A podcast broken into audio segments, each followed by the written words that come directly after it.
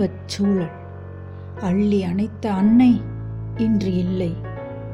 அழுகுரல் கேட்டு ஆறுதல் சொன்ன அன்னை இங்கில்லை.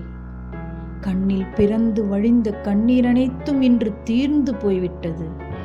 இதயத் துடிப்பே இதமாக இல்லை. வீடு இருண்டிருக்கிறது. விளக்கேற்ற ஆர்வம் இல்லை. காற்று நின்றதை கனவு கலைந்ததை கனத்த மனசு ஏற்கவில்லை. நிலவை காணவில்லை. வானம் இருண்டு கிடக்கிறது. நிழல் கிடைக்கவில்லை. மேகம் வெளுத்து கிடக்கிறது. சோலையும் காய்ந்து விட்டது. அழுவதற்கு இனி அன்னை மடியில்லை. நேரில் தொழுவதற்கு இனி தாயும் இல்லை. எதிர்காலத்தை இருளே சூழ்ந்தது போலொரு உணர்வு. வேங்கை என்னை அடித்து வதைப்பதைப் போன்றதொரு பிரம்மை நெருப்பில் என் உயிர் விழுந்தது போன்றதொரு உணர்வு.